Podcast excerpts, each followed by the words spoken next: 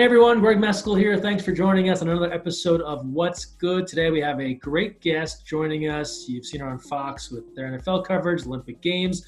Laura Okmin. Laura, thanks for being here.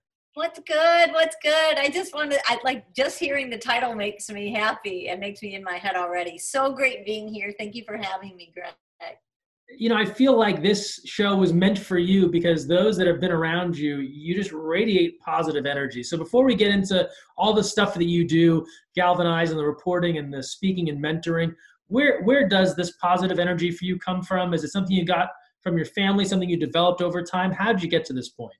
Um, I got to this point. I can tell you exactly when I got to it. Uh, I was about 40 years old, and uh, this is probably not the direction you thought we were going to go in, but I was in a plane, and like you and I always are, that we're always traveling. Um, and I thought the plane was crashing, and the whole we had a massive dramatic drop. Masks came down, and everybody was screaming and crying and praying and reaching for their phone. And I sat there and I didn't care. And I've told that story, and people will always be like, "Oh, because you accomplished so much," and I'm like, "No, because I didn't care. And they'll be like, because you were at peace. I'm like, I literally didn't care if the plane went down. And and I checked off all the boxes in my life, you know, the Super Bowls and the Olympics and, and this career that I had spent my whole life trying to build. And I had all of that, but suddenly I really realized at, at, a, at a very challenging time that was all I had. And so we landed, thank God. And I made a vow at that moment to start creating a life that I care desperately about. God forbid if a plane uh, ever crashed that I was in. And that changed everything for me. It went from me just, um, I think I was always probably a positive person, but I also didn't share anything. I had no close friends because I didn't want anyone to know I was depressed. I didn't want anyone to know I was sad. And I didn't want to sound like I was complaining because I had a great job. And I didn't want to sound like I wasn't grateful and so I spent a really good year of my life at that point creating life and really figuring out who I was, not what I did, and, and realizing the distinction. And everything from that moment on changed for me. And so I think um, I think that's always been what's driven me since then is making sure that every day is that not necessarily that I'm always positive, but I'm always purposeful. I'm always aware of the blessings and I'm always just aware of um, of how grateful I am to have done the work and to have come out the other side and to be happier than I've ever been in my life. And and I hope that shows every day because I feel that every day. And I'd imagine that you don't want to live in that fear moment of the plane possibly going down memory. And so you build this intentional life afterwards. Is that what has given the fuel to the way that you feel now each day after that and the life you've tried to lead?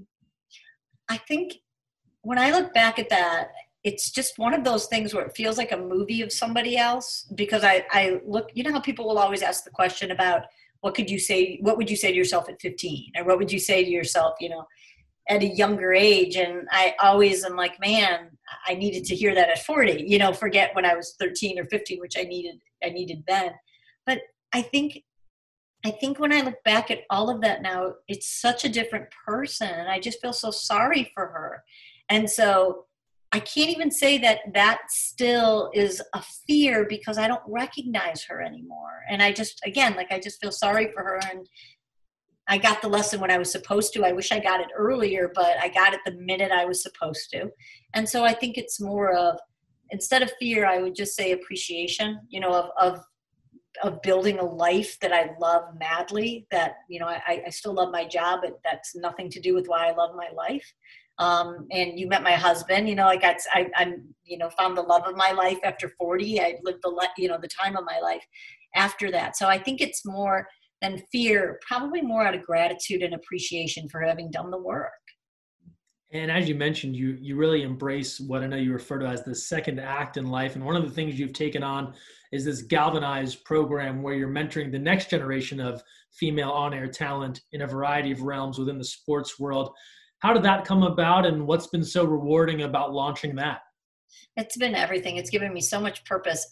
It's again goes back to what did I need? What would I have wanted when I was starting my journey? And I didn't have any women mentors and I didn't have any women friends in this business. And um, the reps you you know you learn how to be better. You know you learn to be a better reporter. You learn to be a better play by play you know analyst whatever it is. That's just the experience and the reps. But i really struggled as i got thrown into this industry in a time where there weren't many women. And i just know i made so many state mistakes because it's not black and white. It's just gray. Everything about this business is gray.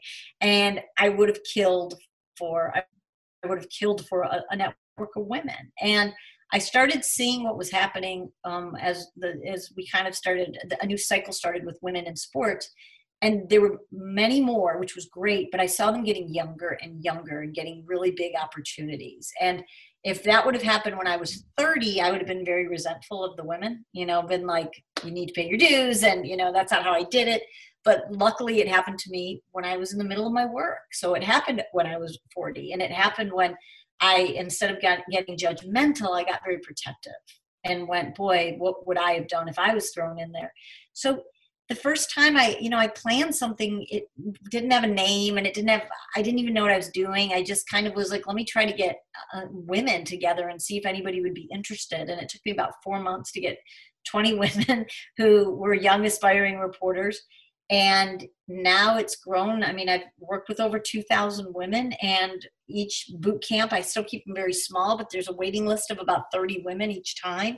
Um, and it's now it's more women off camera. It's women who want to be play by play it's women who want to be in pr and marketing agents. It's it's turned into i think more of um, just that network of women. And so the easy stuff is being like you know they want to be on camera or they want to you know be in pr whatever it is but I, we spend all of our time about who are you. So it's basically like i said i learned my lesson when i was older and that's what i was supposed to but i always think gosh how great would that be if i could teach someone at 22 this lesson?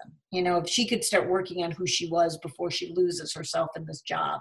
And also we have women from 20 years old to 40s so it's just this great range of women coming together and really not judging, not sizing each other up, but how can we galvanize each other? How can we truly help each other? And it's it's been one of the the greatest things about the second act I've had. I always love the premise of comparing feelings of success in, in different areas. And so I'll ask you to compare the feeling of, let's say you execute the perfect in your mind or as good as it could be post game interview. You track down Tom Brady, everything goes flawless. He gives you great answers. What what is that like versus when you have one of these boot camps and you see kind of that light bulb moment or that noticeable progress in just a couple of days? Doesn't even compare. Like it's I would have had a different answer, you know, again, 15 years ago, 20 years ago, but I'm not a mom and so this is giving given me those feelings. And so all of a sudden to this career you know this is so selfish. So everything's about you. Everything's about where you're living and moving and leaving people and family. And so it's just it's, it's very selfish. It's all about your growth and where you're climbing.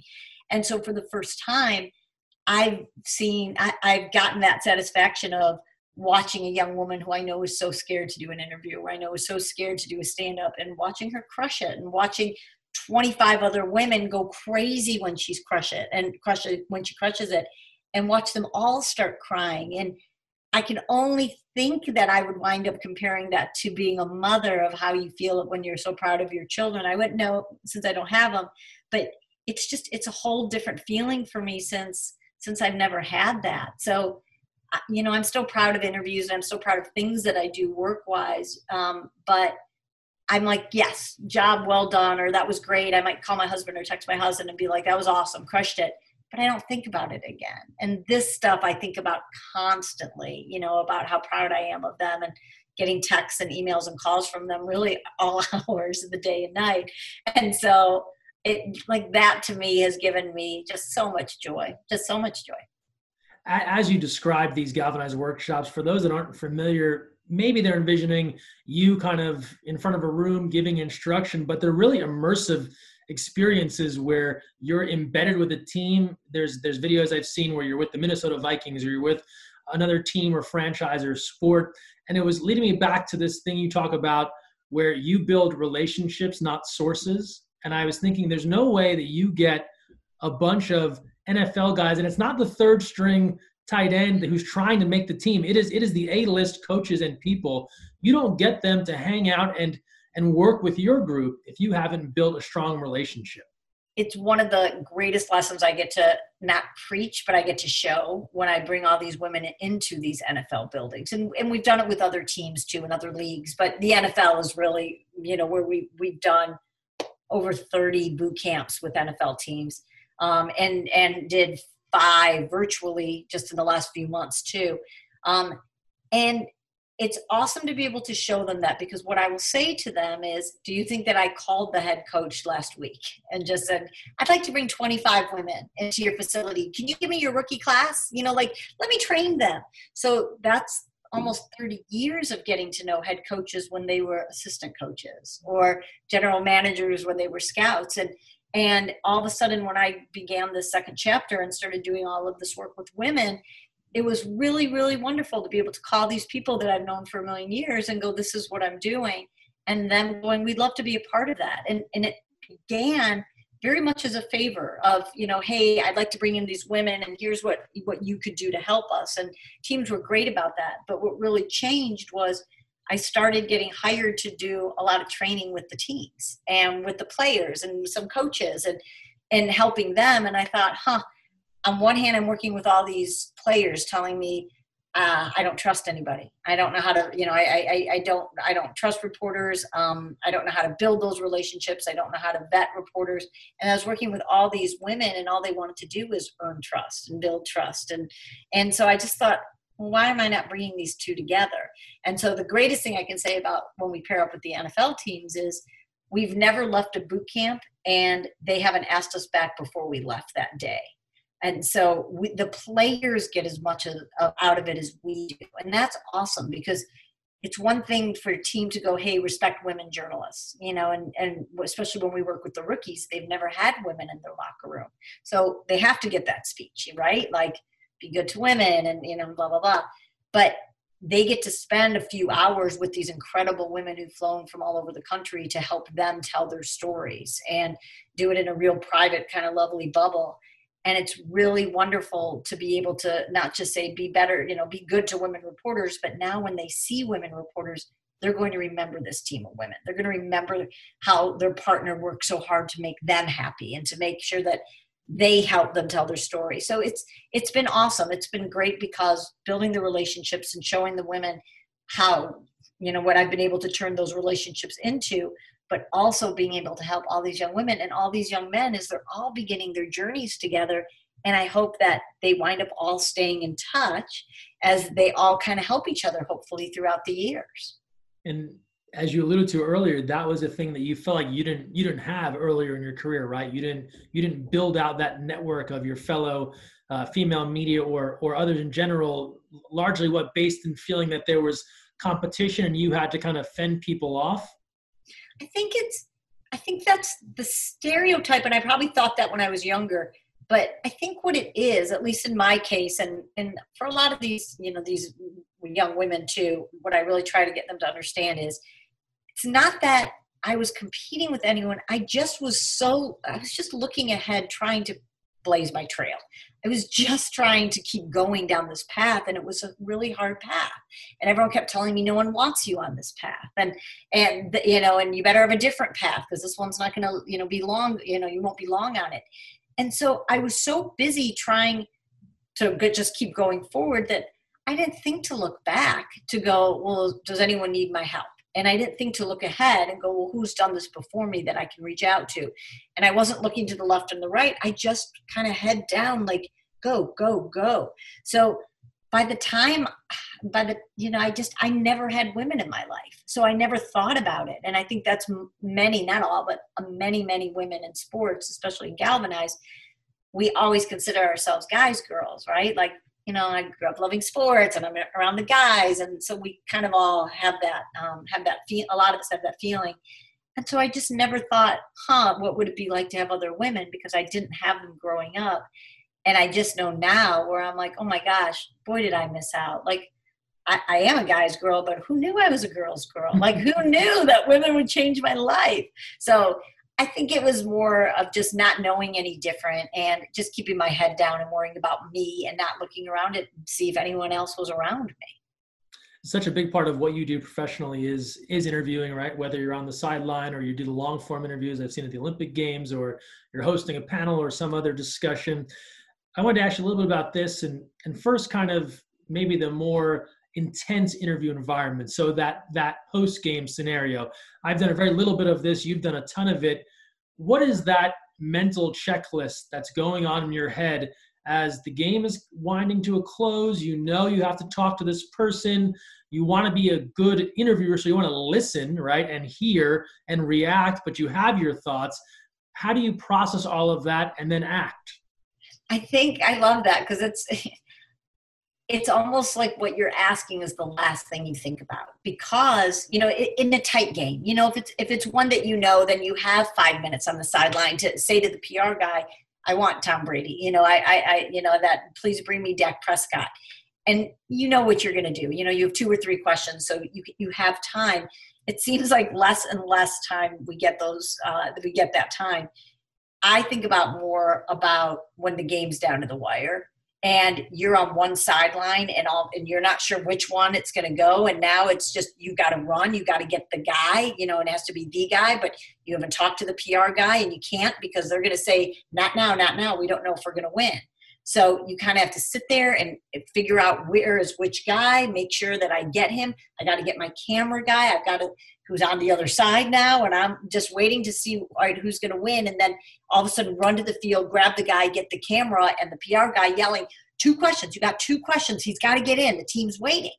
And so there's so much adrenaline. And then all of a sudden, you're just like, oh, Dak, you know, like, here we go. So I think as a young reporter that was very scary and that was like you dreaded that and then you get more comfortable and confident in what you what you see and what you know about the game that I think that's the fun now of just grabbing a guy and kind of having a real moment and being able to, you know, they always come up to you and say something great and you kind of start with that energy and, and go because usually right before the camera I'll always check in as a human and just like wow you know what an ending and usually they'll walk up and be like I did not think I was going to see you right now you know so there's something that you can just kind of roll with and, and, and enjoy their energy. But it's really fun. You know, it seems like I'm sure everyone watches at home and loves to say like that was a dumb question, which we all ask at some point. Um, or you know, or that's uh, you know, what what did they mean? The reporter mean by that? But there's so much going on to just get to that interview that sometimes your head is just at that moment you, whatever comes out is going to come out and you just hope that you hope it's good you hope it's you hope it's the right questions at the right time and you have the right guy who's going to who's going to play with you or who's going to who's going to continue the conversation. You have this long career covering the NFL, and, and as you've talked about, you're able to build relationships, know coaches, players, athletes, but you cover other things too. You get in an Olympics environment where you're going to do a longer form interview with maybe someone you don't know terribly well. Maybe you've met them once or twice, or it's their first time coming across you. You've done the research, but how do you microwave that feeling of a relationship in the moment so that it comes across natural? Um, age. I think I think as a young reporter, again, I was so nervous about me and always like my questions and did the research but you know didn't trust the research. And and so i was always so nervous. And so when you're so nervous about yourself that's the energy you're giving. And so i think the more confidence you gain when someone walks in that room and i make it all about them.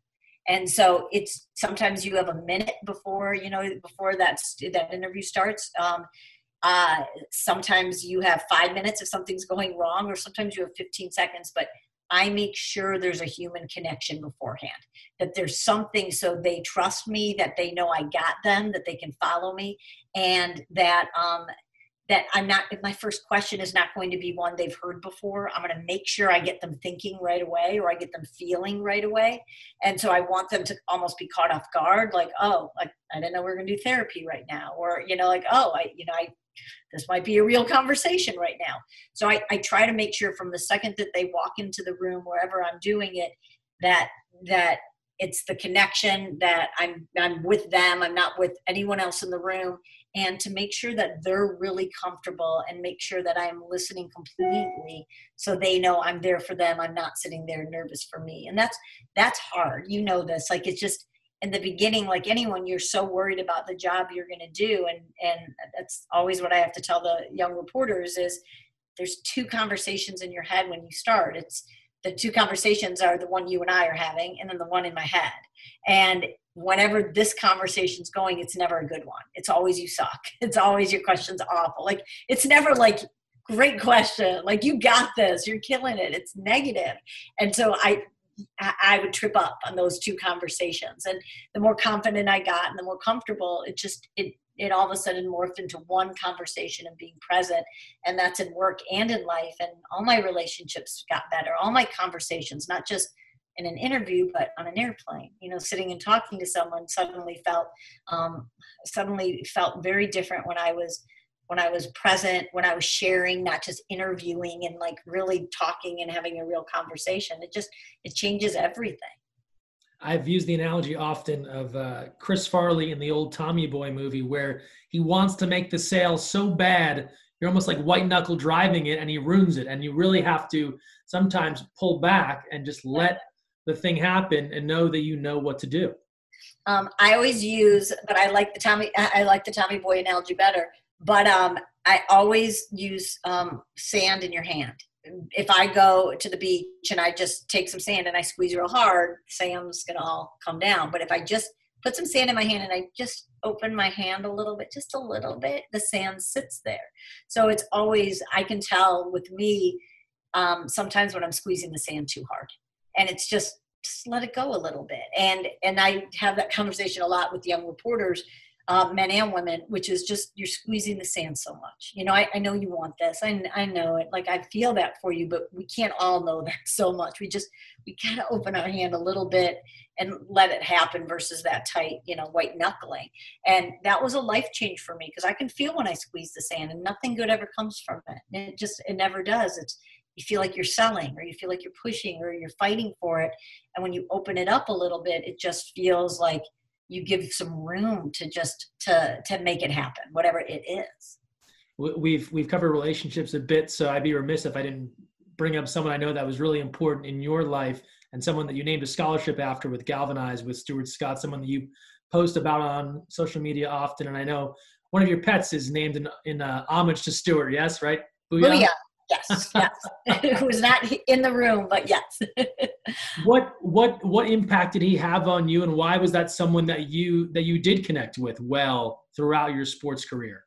We met um, the day I should know the exact day. I need to look it up. Uh, but it was the day that Alonzo Mourning was traded to the Heat, and we were both in Chicago covering the Bulls and waiting for Pat Riley to come for a game. And we were both in a room um, all day waiting for for Pat Riley to come. And I hadn't met him. Stuart was just starting, like he was still at two, ESPN two at the time, but he was just starting. And I was a young reporter um, in Chicago covering the Bulls, and we just started talking. And all I can tell you is he he was so important in my life for a million reasons. But one of the biggest things at that time, at that age, was I was petrified of being the only woman. You know, there was it was never a time traveling with the Bulls that there were more than two of us in a locker room. You know, that it was just I always had that fear of always being the only woman, and I judged everything by being a woman reporter. And Stuart would always say to me, "You got to take being a woman out of this. You're a reporter. You're a journalist. You're not a woman journalist. You're not a reporter." And it was one thing to say that, but because Stuart right uh, during that time was being told tone it down you know that that you don't need to talk this way. You don't you know you, you don't sound like how other uh, journalists talk or how other anchors talk. And where i shrunk because of that and i just wanted to like be small stuart stepped into it and was very proud of the fact that he stood out was very proud of the fact that um, that he was doing it differently. And i needed that at that time because I, I was so i was paralyzed by that. So he was he just was so important at that age when we when we met because um, because he really taught me about you know he would say to me all the time don't compare yourself to other women. Compare yourself to the best journalists you know you don't you're not competing with those women. You're competing with everybody you know who's in and so that was really important for me to learn and i don't think i would have gotten that with just a boss saying that um, or another white person saying that it was really important because he was doing it. And to watch him stand out and to watch how proud he was to stand out while i was trying to fight was was amazing. And that's just one example but i can just tell you that you know that he was he was the greatest you know the greatest greatest friend i ever had and um and was just such a good good good man.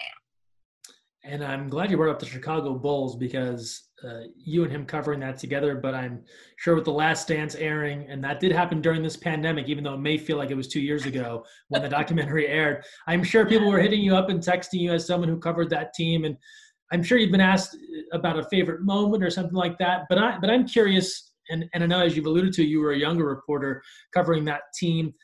They're so good. It's such a level of greatness. I know personally, if I'm if I'm around other people that are great, it it makes me kind of try and rise up and not that I'm anywhere like Michael Jordan and what I do, right? But you you aspire to get to that quality.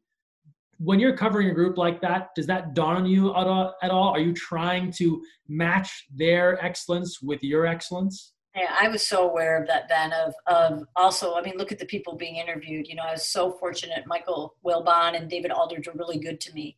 You know, and and but those were the people I was in the locker rooms with. You know, those were the ones who I was looking at. So I felt like such a fraud. You know, I was not ready for that. Again, a young woman getting shoved into an opportunity that I was very grateful for, but I wasn't ready for.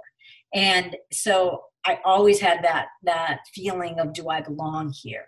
And so I was very aware every time I sat down with Michael Jordan or every time I sat down with Scottie or any of them of of knowing who they sat down with before me. And so trying really hard not to be nervous, trying really hard to ask better questions um, as much as I could at that age. You know, it's still, you know, a 24 year old woman being as good as she could be. But so I very much yes was very aware of it was very aware of the greatness around me and not wanting to bring it down and wanting to make sure that um, that even if my talent wasn't at that level my professionalism was that i could make sure that i was um, that that i could at least know that i belonged in that room as a person and i'm still working really hard on trying to belong in that room as a reporter which took a while longer but i mean i, I can't even tell you how many lessons I learned during that time from Michael Jordan. I met Michael when he was playing baseball. I was in Chattanooga, Tennessee, and covering the Barons. And so I learned some terrific lessons from Michael, from Charles Barkley. Like that's usually my stories of building relationships. Charles Barkley gave me my first one.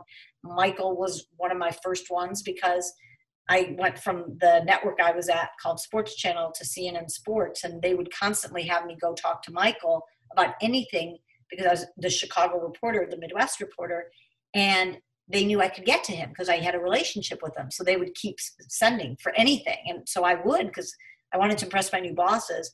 And Michael one day pulled me aside and said, um, I know this isn't coming from you. I know that you have bosses who you're trying to impress, but I need you to go tell your bosses that just because you can go to the well doesn't mean you should always go to the well and said to me like i'm going to give you one sit down a season you know like one really good one as long as you want but you're going to have to choose when that is choose wisely.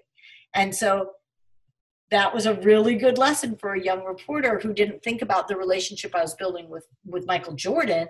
I just wanted to impress my boss impress my boss. Now I, at some point those weren't my bosses anymore and i'm really thankful i learned not to burn bridges and not to and to not think of Michael Jordan or whoever I'm covering as a source or a contact, but as a relationship that I needed to manage because my bosses weren't going to help me do it. So, um, so even though I wasn't at near a great level, I still was very aware of who I was around and making sure I soaked up every bit of it. That that's such a great lesson. I I, I love that idea, right? Because yeah, people will see, oh man, we can get Michael Jordan whenever we want. Why not keep keep getting it, right? Until but it is your relationship and and one to protect. Even even today now, right? You've you've been doing this, you're you feel very confident in in in the way you present yourself, the way you interview people. Do the bigger moments still ramp you up a bit? Do you do you feel it differently? Like I need to really be be in this because it's so big? I think it's better because again, it's not about me as much. You know, about I I'm not wasting the moment thinking, am I going to screw this up or am I good enough? Like now, I, if I'm there, it's because I belong there, and so I can truly be present and enjoy a moment. So, um, even you know, I've covered over a dozen Super Bowls, but this last one, whenever the, when was this last Super Bowl? when was uh, Miami? February. So how you and I know each other in the Westwood One family, they had it was the first time that I've called a Super Bowl game, and so before this year, whenever that was, I didn't think I needed to. I thought I was really good with my resume, and I, and I there's things I still want to accomplish in my life, but I'm good career wise. And I didn't realize until being on the field right before it started and everybody was kicked off, and all of a sudden I was there and was like, "This is like this is a great moment." I never even thought I could. I never thought I'd call a Super Bowl. So I still am very aware of where I am. But a lesson that Stuart and I learned together during the Last Dance days was Stuart and I would sit next to each other on the on the court in the media um, place or in the media seats, and we would cover our faces and we would be fans. You know, like you know during some of those incredible games. And we would watch all the reporters around us who were all much older usually, but we'd watch them and we'd watch how they were so serious and how it was very much about deadlines, which I understand, but that we didn't see any of that like fan. And not that you should be a fan because you shouldn't, but what Stuart and I would quietly hide our faces and like oh to each other. But what we would say in those moments was, let's promise we never ever lose sight of our moment in the middle of other people's moments. And so when I look at Last Dance, when I watch that, I, I, I can't remember points. I can't remember which game five and which game four. I really can't. But I can remember exactly who I went to, to dinner with afterwards. I can remember conversations with Stuart I had if I was sitting with him, and that's the stuff that I'm still so blown away by the privilege of the backdrop, but also just who I'm with and and how I'm how I'm a part of that is still amazing to me such awesome stuff, Laura. You ha- you have stories I could I could uh, bend your ear for the next four hours. But uh, we end every conversation with our "What's Good" three questions, and I'll kick it off with uh, what's something during all this pandemic time. What's something you've done for yourself lately? Um, that's a hard one because I've done a lot for Galvanize, and I've really made sure that I'm I'm doing so much for so many and and for so many you know for so many women. I have a series going on right now with 109 reporters so i'm juggling a lot. And i'd say that this quarantine has been a really good time for me to say okay i keep filling everybody else's cup but i, I probably need to fill up mine sometimes. So not sometimes i need to fill up mine. And so i think the the good thing that i've done for myself is taking time with my husband and Booyah and making sure that we turn off the phone and making sure that we have our time that we really appreciate this this found time together. And um, what I'd say is, you know, when we add Moscow mules to our walks with Booyah at night, that's that's a really good thing I've done for myself. Yeah, very proud of that. Everyone has their thing. That's perfect. That's perfect. That's, a little, that's a little outdoor time, a Moscow mule, excellent. Galvanize is a very big thing, so it's totally fair if you want that to be your answer. But what's but what's something you've done for someone else?